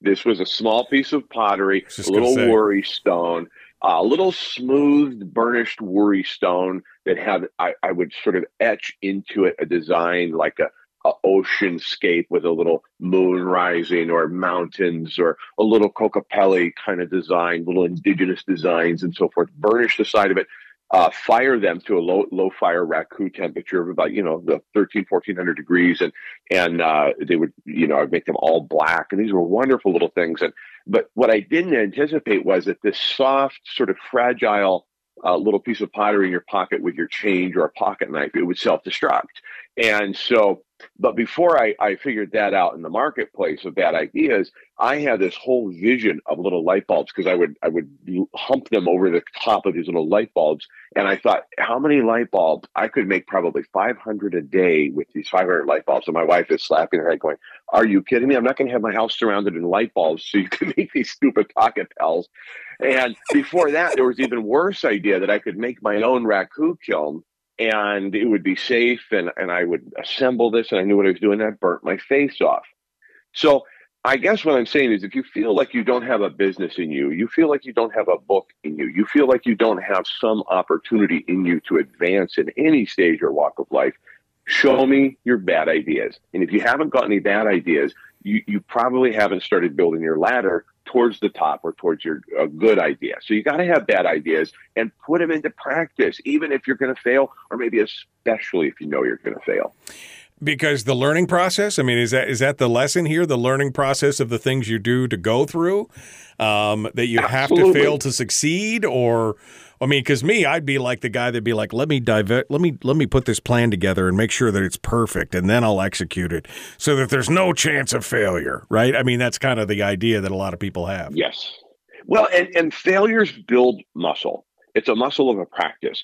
And you need to build that muscle and you need to know you're going to fail at something. Because here's the thing if you know you're going to fail, you don't risk everything. In other words, you don't you don't take out a second, third, and fourth mortgage on the home because you're blinded to your own genius. You know this is probably going to fail, so I'm not going to put the family at risk. I'm not going to jeopardize my entire life savings on this because this really could be a bad idea and it might fail. In fact, it probably will. And I'm not talking about walking into the world with a into the realm of pessimism. I'm talking about a realistic approach towards trying something new.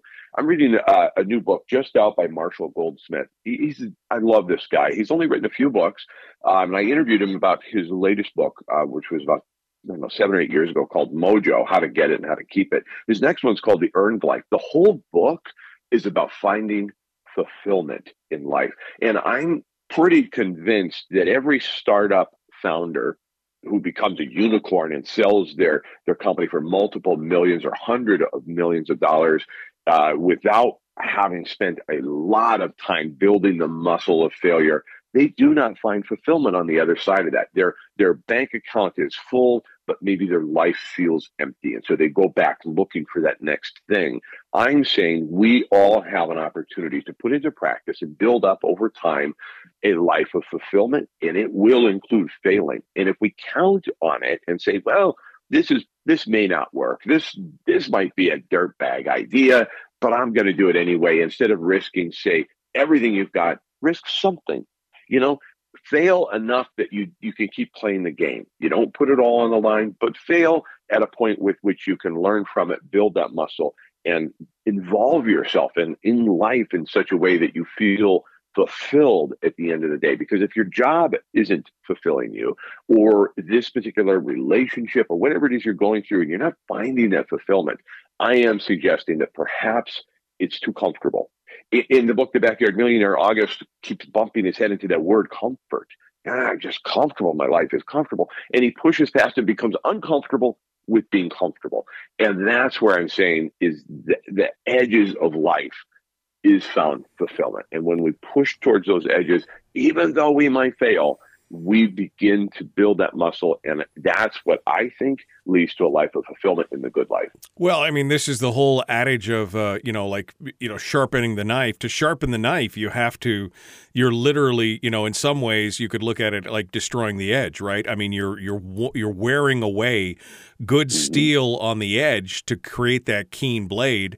Um, and so, I mean, effectively, you're removing, you know, you're you're removing part of what you have, and it's the same kind of thing when you're giving and you're going out there and you're attempting to fail. Is you know, every time you fail, it's one step closer to that success because not only do you learn, but you're putting out that effort into the world, and it's it's eventually going to have to come back to you. I agree. Uh, an author who was asked by a young writer um, how to overcome writer's block this young writer was just crippled with, with writer's block. And the, the old writer, the successful writer, said to him, Show me your bad ideas. Show me your bad writing. Where's your bad writing at? Well, I, I you know, go write badly and you'll get through the block. The same with anything in life. Jim Rohn is famous for asking, How long do you give your average baby to learn to walk? And at some point, you just say, You know what, forget it. You've fallen enough. You keep falling down we're just going to carry you everywhere in life. No, you keep getting back up. As babies, we all did this. We fell, we got back up, repeat. Um, I think it's when we stop falling, it's a time to ask ourselves Are you capable of more? Have you settled? Is the path that you're on going to lead to fulfillment or regret? So fall down, try something, even though you know it might fail. In fact, there's a good probability that it will. And in so doing, you will begin to reach, you'll begin to stretch the muscles. Look, before I go for a run, if I if I short sheet myself and say, I don't have time to stretch, I pay the price. I every time. And I think, why didn't I just stretch? That's a great metaphor for life. Why didn't you just stretch? Stretch a little bit, see where you can go and where you'll end up because you are in charge of your own destiny. I think a lot of us have maybe forgotten that that we're where we are because of what we've done, choices we've made, and where we're going and who we become is ultimately up to us. I think it's uh, you know I mean I'm uh, you know in the whole Tesla versus Edison battle. I'm a huge fan of Tesla. Okay, but there are a few things that I admire um, Thomas Edison for, and one was for the creation of the industrial for the you know for the commercial light bulb, right? For for making a, a commercial light bulb and uh, the the the story goes that he went through thousands of iterations to figure out what would work. And the old adage was, you know, it was on the 10,000th 10, try that the bulb lit and stayed lit. He finally discovered what it was that needed to be, you know, to, the materials that needed to be used to create the perfect light bulb. Meaning he failed thousands and thousands of times to get it done. And he learned something from each attempt and came forward. That's always been a that's always been a comfort to me. The other thing is is that uh, you know i remember the old adage of, uh, of you know of my grandfather or somebody that basically said to me you know if you're going to fall down if you're going to if you're going to fail and fall down at least fall forward because you'll be six foot closer to your goal at that point, right? And so those are the two adages that I've continued to take with me in everything. That if I fail, at least that I knew, at least I fell down moving forward, so that when I fell, I was that much closer, and that eventually, if you keep at it and you learn, now doing the same thing over and over is insanity, right? Expecting different results. But if you learn each time and you try to adapt each time, eventually there will be success. It may not look anything like you expected in the beginning, but it, you've learned through all the iterations of what doesn't work, you'll eventually find what does. Yeah, you're here. Amen. I love that. Uh, Conwell, Russell Conwell, he's the author of the book. Well, it started out as a speech, but anyway, it's called Acres of Diamonds. And he said, Every man his own university. I love that. Every man his own university. You're responsible for where you end up. You're responsible for who you surround yourself with. and and where you're going. And and I think truly, and this is um, borrowing a bit of a line from Zig Ziglar. I truly believe that you can read your way to the top, and I think that's something that if more of us were to take a look at that and say, look, what have I read lately? Are you just reading headline news? Are you just reading bad news? Are you just reading about current world events? Yes, we want to stay abreast of these things, but what are you doing to nourish your mind? And I'm not suggesting we bury our heads, but I am suggesting you can read your way to the top. I think you can read your way rich. I think you can read your way to a garden, to self sufficiency. I think you can re- read your way to health and inspire yourself to a life of fulfillment. I think everyone, your own university, you are the professor, you're the headmaster, and you're the student. And if you don't think you can start a business, show me 10 bad ideas that you can think of today. Uh, can't advance in your company or your current station of life. Show me what you've tried and failed, where you've tripped and fallen.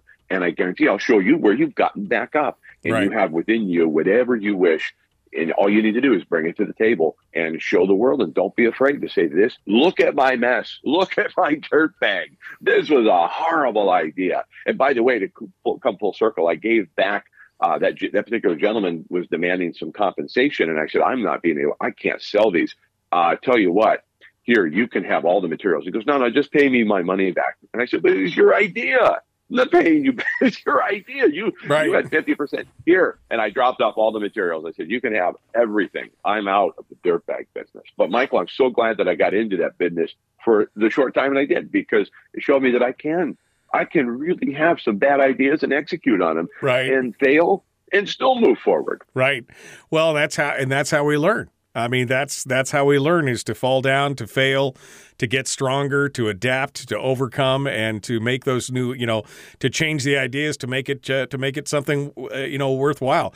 How many businesses have started and failed? Thousands and thousands and millions of businesses have started and failed, and yet people continue to do it because there is fulfillment even in just the journey. Even if you fail, it, there's still fulfillment in the journey. And uh, yeah, and I wouldn't have it any other way. I've been waking up self unemployed for almost 30 years and I wouldn't trade a minute of it, even when the scrapes and bruises came along. You want to read about an inspiring story? Pick up a biography of Walt Disney and you will read failure upon failure upon failure and then success woven in between. And ultimately, well, history tells the tale. Yeah, one of the most successful companies in the history of the world. So that pretty much that pretty much lines it all out right there. Chris Story, the man from Homer, my friend, thank you so much for being part of it today. It's uh it's good to hear from you. I appreciate you being part of it with us. Thank you, Michael. All right, folks, we're out of time for this segment. One more. I say we open up the phone lines and just let you because I don't want to. Uh, now I'm now I'm a little bit more sanguine. I don't want to go crazy again. But let's see what you have to say. 907 433 3150, the Pivotel call in line, the Michael Dukes Show, Common Sense Radio.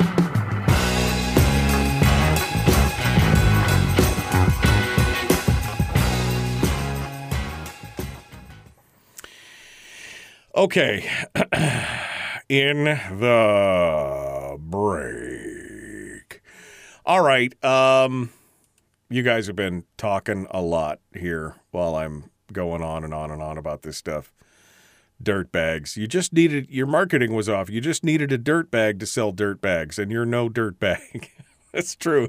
That's true. I mean, you know, it, seemed, seemed like a good. It seemed like a good idea at the time. Just bags o' dirt right here. Bags o' dirt. Um. All right, people talking about the um, uh, people talking about the various um, costs of PFD, what the PFD could have done for them.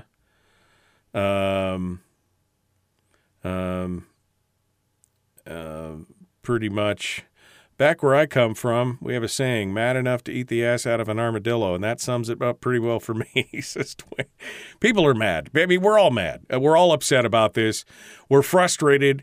We, you know, we've seen the the, you know, we've seen these folks uh, fight for us. We've seen the the Shelley Hughes and the and the Mike Showers and the Kevin McCabe's and the Roger Hollands of the world fight for us, and yet uh, we continue to see them just get the beat down by the business as usual crowd. And here's the thing, it's never going to change, not in that regard, because, you know, Bert Stedman's people thinks that, uh, you know, the sun rises and sets out of his backside. They love him. People at Sitka, oh, he's great. We'll just keep, you know, oh, yeah, he's great. Uh, you know, the Louise Stutzes. I mean, I've gotten emails from people on Kodiak who listen and they're like, well, you got to understand that she's done a lot of good things for Kodiak and so we're just, that's why she's so supportive, et cetera. Okay. So, okay. Uh, check. Got it. You guys like to basically give the sticky shaft to everybody else in the state as long as you get yours. That I mean, it's essentially what it boils down to. And again, this is the, the this is the whole thing that Bastiat, uh, you know, warned about was you know people figuring out that they could vote themselves largesse out of the public treasury and everything else. As long as these communities get theirs, they'll keep sending their people back. That's what that's what's going to happen as long as they're getting theirs, they're happy to send the Click Bishops and the Gary Stevenses and the and the the Bert Stedmans of the world back, as long as they get theirs. And uh, it doesn't matter if they if it sticks it to everybody else, as, as long as they get theirs. And now you've got this upper echelon in the legislature, of course, with the Natasha von Imhofs and others who want to protect those uh, top 20% income. In fact, they've talked about it on the floor. Oh, if you do this, then people will leave the state. Business owners will leave the state because they can't afford the. Well, if they can't afford it, why are you continuing to pile it on to the lower and middle income Alaskans instead? If all of a sudden you decided to transfer that you know if you if you decided to transfer that income stream from just the lower and middle income Alaskans who have no say in the matter because you have full control of the PFD if you transferred that over to the business owners and the you know top 20% income earners and they would leave the state that should tell you something. But i mean there you go Bishop didn't have anybody running against him last time. I think Bishop's going to have a challenger this go around. Uh, Bishop, I think, is going to have a challenger, and the fact that he got, uh, I think he got censured by the, his district. Uh, he was pretty pissed about that, by the way. I got the word on that uh, last week that he was uh, stomping around the legislature, really pissed off about the fact that his district had dared to censure him for his good ideas. Because Click is a genius, in case you didn't know. I, I can't believe that they would. This is why I say continually uh, that uh, every every candidate, every incumbent needs to have a challenger. Every one of them needs to have a challenger. Um, Sorry, I'm reading some of the comments here. Uh, endowment, ownership, school teachers are all here all over me because what? I got to read this real quick. What this comment is: school teachers. Willie says out in Quinhagak, he says school teachers out here are all over me because I posted a ton of stuff opposed to HB 55. Uh, there, sh- there should be a list of how much each community owes just for past defined benefits. At one point, Bethel was $17 million in arrears for the PERS and TERS program. Uh, exactly. Teachers know that they have the best part paying time jobs in the world and they don't want anyone to threaten that, says Chuck. Um, I keep telling them uh, exactly, says Willie. I keep getting told that they can make more elsewhere. I tell them there's two jets a day leaving Bethel. I mean, that's the thing. There, uh, we can make more elsewhere. Okay, well, why don't you go there? We'll find. We'll figure it out. If it's really that bad and nobody wants to show up, we'll figure it out. And that's the bell. Time to jump back into it. The Michael Dukes Show. Common sense, liberty based, free thinking radio. Like the share, like the show. Share this video. Like and subscribe. Subscribe and ring the bell on. Fa- you know all the stuff. Here we go.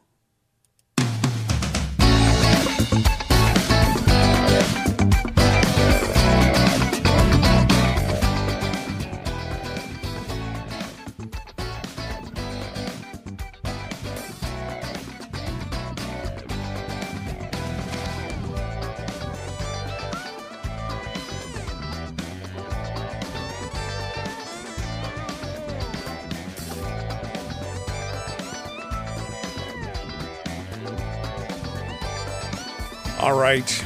Um, let's continue here. Uh, one final segment of the program this morning. I'm going to try to not get all. You know, I can only sustain that amount of anger and agitation for so long. Just it just wears me out because then, I, then I'm just like, okay, what, whatever. But I mean, that's you know, we continue to see how we are treated um, by the legislature as afterthoughts. Their whole stance is, of course, to protect the government spend no matter what. Um, that by protecting the government spend, they're somehow doing something uh, benevolent for the uh, for the entirety of the state. I mean, again, it's Ivy Spohnholz's whole idea that, um, you know, that again, a better way to help those who are financially struggling would be to invest in low income housing, public assistance, Medicaid, SNAP, senior benefits, and other programs. That they want to create this government dependency, that they want to hold on to those money. How many people could be lifted out of poverty? How many people of a family of, you know, mom and dad and 2.1 children or whatever the average is, I mean, just like a four person household, how many families could be lifted out of poverty if you paid them their $5,500, the PFD and the energy relief, or just the PFD, $4,200 full statutory PFD? How many people would be lifted out of poverty and have their lives changed? with that 16, 17, 18, 20,000 dollars. Now, what if it happened every year? What if it wasn't just a one-time thing? What if it was, you know, every year they receive that and they could that, that they can bank on it? Or is it really all about making sure that we are all dependent maybe that's what it's really about. Maybe maybe we should all be low income and dependent on the government and then our lords and masters in the legislature, the elite, the only ones, we're the only ones that know what to do with all this money. We're the only ones that know how you should live your life. We're the only ones that know how you should raise your children. We are the only ones that can handle this amount of money with any kind of intellect and smartness. I mean, maybe that's really what they want a dependency state. Or maybe, as somebody stated earlier this, or I guess late last week, when they said what they really want is they really want to force the small business out of Alaska, except for those that service the government industries, of course. And then just basically have a state that's full of nothing but governmental employees and whoever's serving them in their businesses. Maybe that's what they, you know, maybe that's what they want. And we'll we'll take care of you, cradle to grave.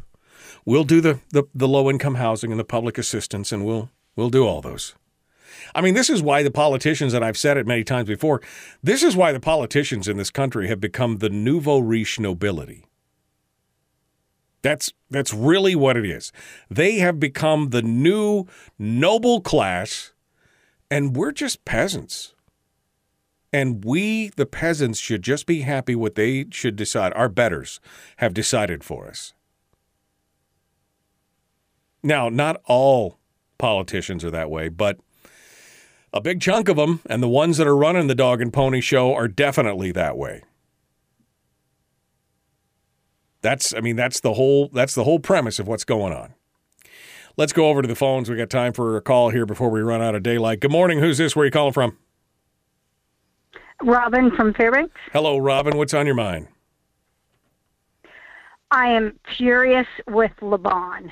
After the horrible winter we had with fuel being six weeks out for delivery and all of that, the fact that he would say no. So my my fear is is that no Republican is going to run against him, so that we're stuck with him. And as much as I cannot stand voting for a Democrat,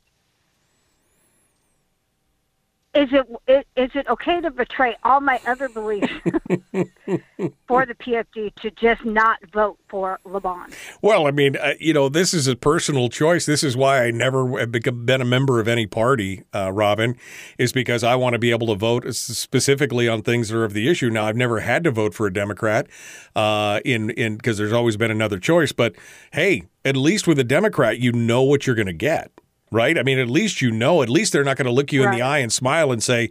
Tap the elephant on their lapel and say, "Trust me, I'm one of your people," and then get down there and stab you in the back. Um, and at least a Democrat's going to tell you to your face what they're going to do, uh, and maybe that's what it maybe that's what it takes. But I think that there's going to be a challenger for LeBon. I think that there's going to be a challenger. We'll we'll have to see. Um, but uh, yeah, you're right. I mean, I would make every one of these legislators that voted against a full PFD. I would make them all pay. I would make them. I would. I would take a snapshot of that voting board and circle and highlight their name in every ad that I had. Everything that I do would be beating the drum of these people don't trust you with your money. They believe that government uh, government is the is the highest best use of your money, and uh, and I would you know I would do it. Now the problem is LeBon's district is is so purple at this point. I mean, remember he only beat Kathryn Dodge by one vote uh, in his first go around, uh, one single vote. Yeah. So that's a pretty tight district to to. Uh, uh, uh, to do it. Uh, Kelly in the chat room says she's filing today to run against LeBon. So Kelly's a good choice. There you go. Uh, vote for Oh, Kelly. Kelly Nash? Kelly Nash. Yep. Vote for it. By the Oh, awesome! Yep. I'm down. I will donate to her. yeah. Well, apparently she just said that the Republican women of Fairbanks gave him fifteen hundred dollars for his reelection campaign. So again, this is part of the problem. This is part of the problem. The Republican Right. Party is a big part of this whole problem, Robin. They are the ones that are contributing to it. Stop giving money to people who are hurting your people. That's the bottom line. Thank you, Robin. Time for one more quick call. Good morning. Who's this? Where are you calling from? Hey, this is Jason from Nikiski. Hey, Jason. Hey, one thing we got to say about Chris Kurka is we knew that he was going to be uh, voting this way just because of the uh, abortion stuff that was in the bill. Yeah, but again, here's my question. I mean, what difference has it made at this point? Did, is is that a language going to get back into the bill? Is that you know? Is it going? no, I totally, yeah. No, I mean, totally 100% agree. yeah. You it's knew. just frustrating knowing that that's why, you know, yeah. No. everything. I, I, I agree. I agree with you 100%. This whole thing has been just such a poo parade at this point. Um, but you're right. You're right. We knew that that was probably going to happen right there, no matter what. Thank you for your call. I'm sorry we're out of time for today. Tomorrow, I don't know. We'll get some guests. We'll get somebody up. Um, and, uh, well, tomorrow we got Mike Shower is coming in. I'm going to get somebody else in hour one. We'll see. We'll see who else we're going to get. But I imagine Mike Shower tomorrow. I imagine it, you're going to want to set your clocks because I think that the gloves are going to come off tomorrow. I think that the chains are going to be unfettered. And I think it's going to be a show that you are not going to want to miss. Mike Shower on the show tomorrow in hour two for the shower hour of firepower. That's what it's going to be. Folks, we appreciate you. Thanks for coming on board. The Michael Dukes Show. Be kind to one another, love one another, live well.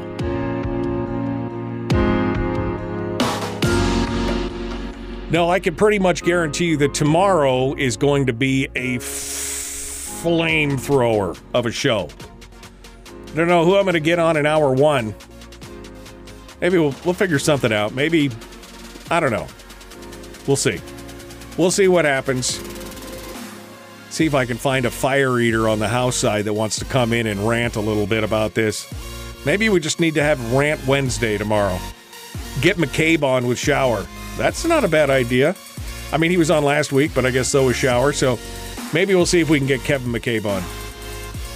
Um, do you notice that when you get wound up, we get wound up also? Yes, I know. I know.